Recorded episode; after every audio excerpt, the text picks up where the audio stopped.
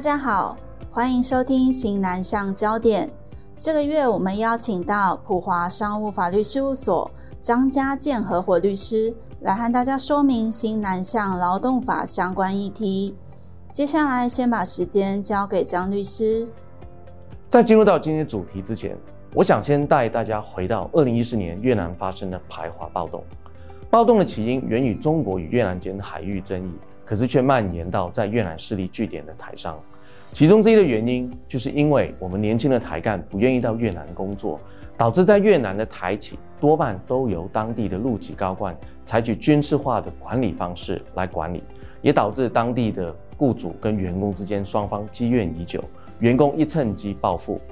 但少数台企却从本次暴动中全身而退，归于越籍员工愿意挺身而出，保护工厂，善待员工。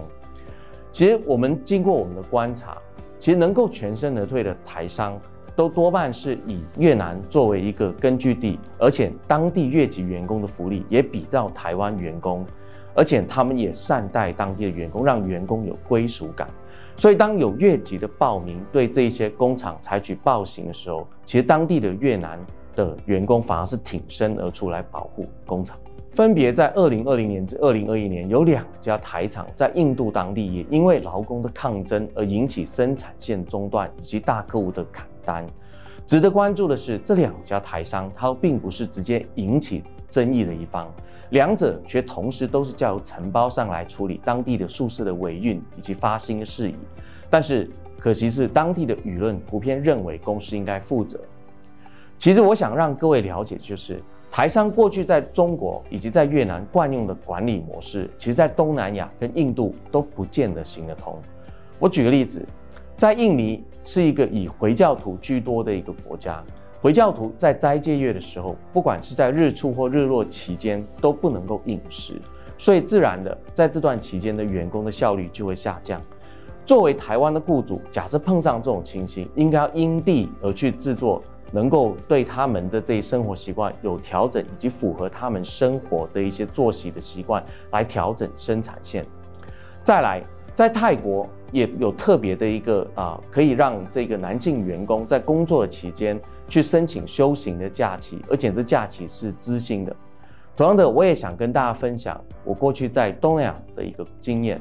在东南亚的菲律宾工厂，因为菲律宾的人民非常的乐天，所以他们也不适应于高压的管理方式。相对的，菲律宾的工厂里面的员工非常重视生活的品质。Ken 曾经也在某个工厂里面发现，当地的雇主会在工厂运作的期间播放音乐，让员工可以很愉快的工作。这些等等的措施都是可以让我们台商在当地去利用当地的文化，再去发挥当地的优势，而使得我们的员工可以在符合我们台商的绩效的要求底下，也能够发挥他们本身在工作上的一个效率。好，再来这一个图主要是做3个国家当地的一个比较，分别是越南、泰国及印尼。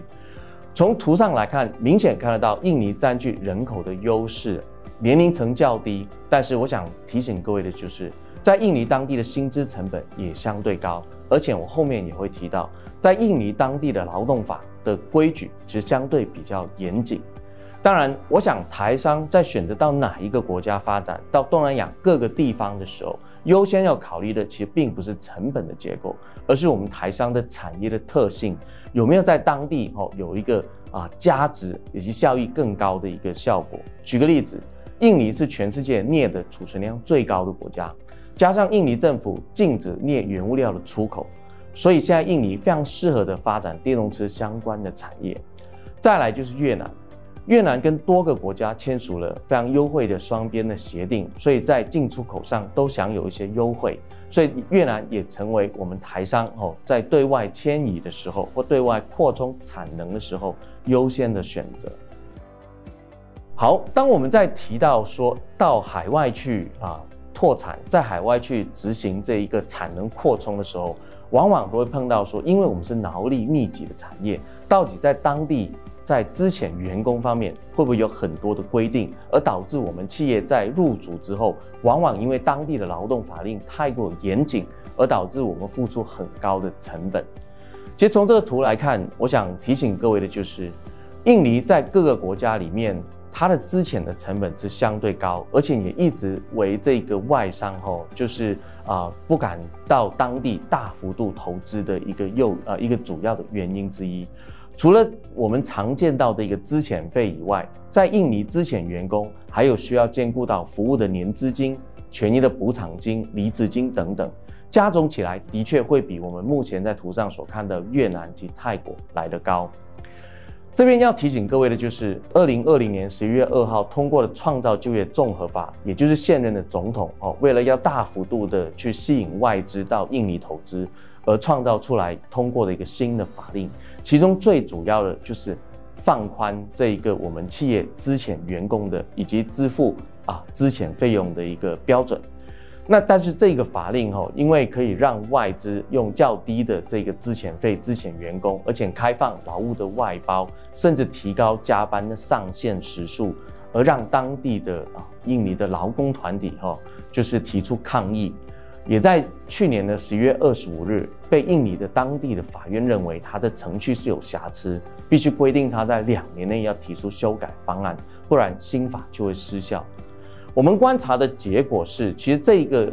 宪法的一个法院认定这个程序瑕疵，对这一个新法来说也并不是坏事，因为它同样的也给了这一个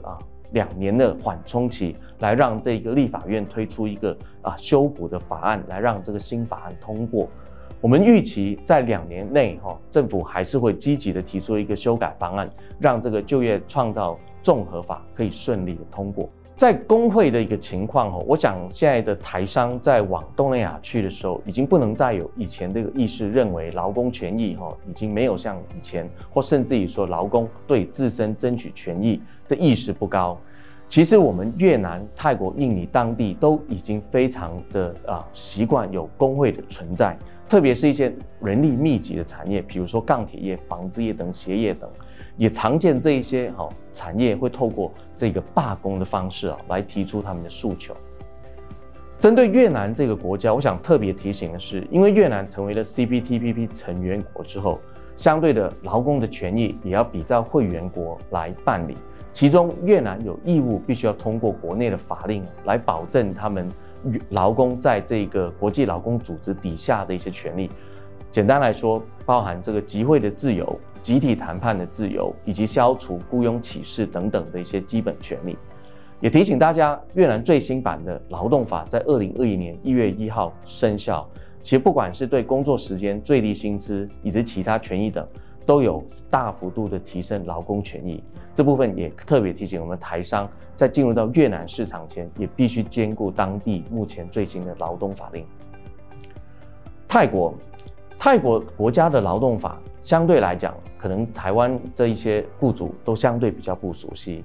假设在观察泰国劳动法里面的条文的时候，就会普遍的发现，其实违反泰国劳动法都存在刑责。举个例子，假设企业雇佣童工，或今天假设企业故意不支付资遣费，都会有可能长达6个月监禁的一个处罚，或者是罚款。当然，在实务上我们观察到官员都大部分可以决定透过这个罚款来取代这个刑事责任。但是我想从我们台商的角度来讲，未来假设要派遣我们台籍的员工或台籍的主管或高管们到当地担任董事或高阶经理人的时候，也必须要把这部分的一个风险考量在内。印尼部分刚有跟各位分享过，这个就业创造法目前的期限是到2023年之内必须要提出这个修正的法案。假设没有办法提出个修正法案，这个旧法它就会恢复，而且新法就会失效。也同样的像各位跟各位分享一样，我们不预期它会失效，也认为现在的政府有非常大的诱因要让这一个创造就业法通过，来刺激这一个国家的经济，以及促进外资的投资。这一部分要提醒各位的就是，在东南亚各地在聘雇员工的时候，其实劳动契约是最主要的一份法律文件。劳动契约里面有它必须记载的主要的内容。当然，我们会特别强烈建议的，当然还有这个职务的内容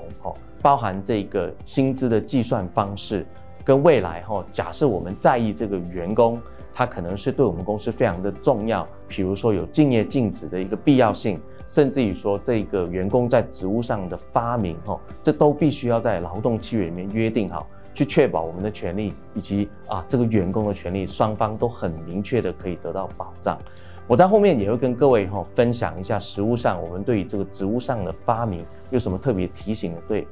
议题。再来就是竞业禁止在这三个国家都本身存在什么样的一个意义及法律上的效果。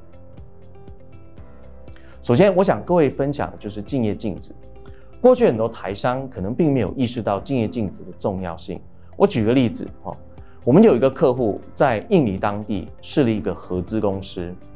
可是，在没过多久之后，合资公司本来聘雇的当地的这个主管，就离开了公司，然后就在这个不到2公里的范围内设立一个同样类型的公司来跟我们客户做一个竞争。因为他是一个当地的主管，了解了我们公司所有的这一个程序以及一些计划案的内容，所以他很容易就可以透过他当地的一个network 包含当地的资源来建立起一个可以跟我们抗衡的一个竞争对手。所以从这个例子而得知，其实我们的台商在到这些国家的时候，在聘雇高管或跟当地这个合资伙伴在进行合伙的时候，都必须要考虑到说，在这个合作期间、聘雇期间，或甚至于说这个关系终止之后，它应该都有一个竞业禁止的期限来禁止对方来跟我们竞争。当然，竞业禁止在各个国家都有不同的一个法令的约定及限制。但是总的来说，这三个地方都还是承认契约双方之间对于竞业禁止约定的自由。举个例子来说，在越南的话，也有一个判决是在2018年承认这个竞业禁止的有效性。再来就是不管是在泰国、在印尼，它都会是承认说，假设今天是有必要的去约定这个员工的或者高管的这个竞业禁止条款，法院还是会认为有效。但是因为这个竞业禁止的期限范围都会影响它的有效性，我们还是在这边提醒我们各位的台商朋友们，在约定竞业禁止期限的时候，还是有必要跟律师咨询，确保我们约定的范围跟条款可以在当地被有效的执行。好，再来跟各位分享一个非常特别的一个情形，在当地是一个要值得注意的。在印尼当地，契约必须要签署印尼的原文版本，否则是无效的。虽然说我们越南、泰国并没有强制规定必须用当地的语言作为唯一的有效语言版本，可是在这些国家，政府机关的申报文件都还是以原文为主。所以我们在建议我们的客户在这三个国家签署合约的时候，建议还是以双语言为主，一个是当地语言，另外一个当然是以我们熟悉的语言为主。过往这种离开台湾以外的一个合约，多半还是以英文为主，主要还是要考虑到未来假设有争议的话，英文相对来讲在双方的理解跟这一个执行上都相对比较方便及有利。劳动争议解决这部分，其实想要跟各位提醒的就是，一般来讲还是会跟台湾很相似，分别都有调解、仲裁以及法院的程序。比较特别的反而是这个劳动争议的时效。印尼因为就像各位分享的，它的劳动权益非常高，所以在这个劳动争议的一个时效上，印尼是比其他2个国家都来得长，它是有30年之久。再来越南的话是6个月内要申请劳动调解，9个月内劳动仲裁，1年内向法院提起诉讼。而泰国是加班费跟薪资2年，其他不当的解雇资遣费只是10年，所以这一点也请各位台商注意。最后我想做一个总结，我想第一个最主要的一个想要跟各位分享讯息是，过往我们习惯常用的管理方式跟哲学，不见得是在台湾以外的地方行得通，主要还是文化的差异以及各个国家对于这一个各个工作的方式还是会有不一样。就如同我在前几页跟各位分享的，不管是印尼、泰国及越南，当地的人民对高压式的管理相对来讲还是比较不习惯。所以台商如果是利用高压军事化的管理方式在当地的话，其实不见得成效，而且导致双方的积怨已久，也有可能会因为一次的契机而导致一些不愉快的事情的发生。再来的话，在地化经营管理是必须的。原则上，我们看见成功的当地企业都会倾向于培养当地的团队来当主管，再由当地的主管去领导当地的员工来执行当地的业务。所以，我们过去看到的不少台商，其实在派遣台干比例上，其实已经慢慢的减少。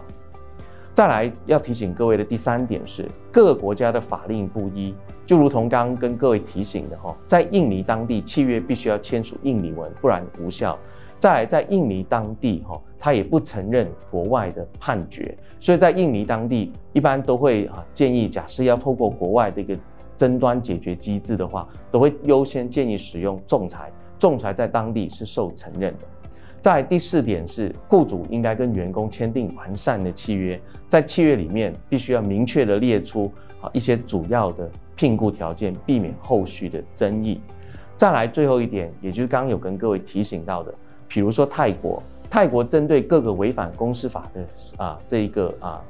行为里面，其实都隐含着这个刑责的存在。所以各位在派遣台干或高阶主管到当地担任董事的职务的时候，或高阶主管职务的时候，都必须先思考说，这些人员有没有办法在当地执行他该有的一个董事的义务或者高管的职务。假设没办法在当地执行的话，应该要考虑是否要优先让当地的人员来担任，以避免这部分的风险。谢谢大家的收听，也欢迎大家到 PWC 台湾 YouTube 频道观赏影片，或订阅 Podcast 频道，及时取得最新资讯。我们下个月空中再会。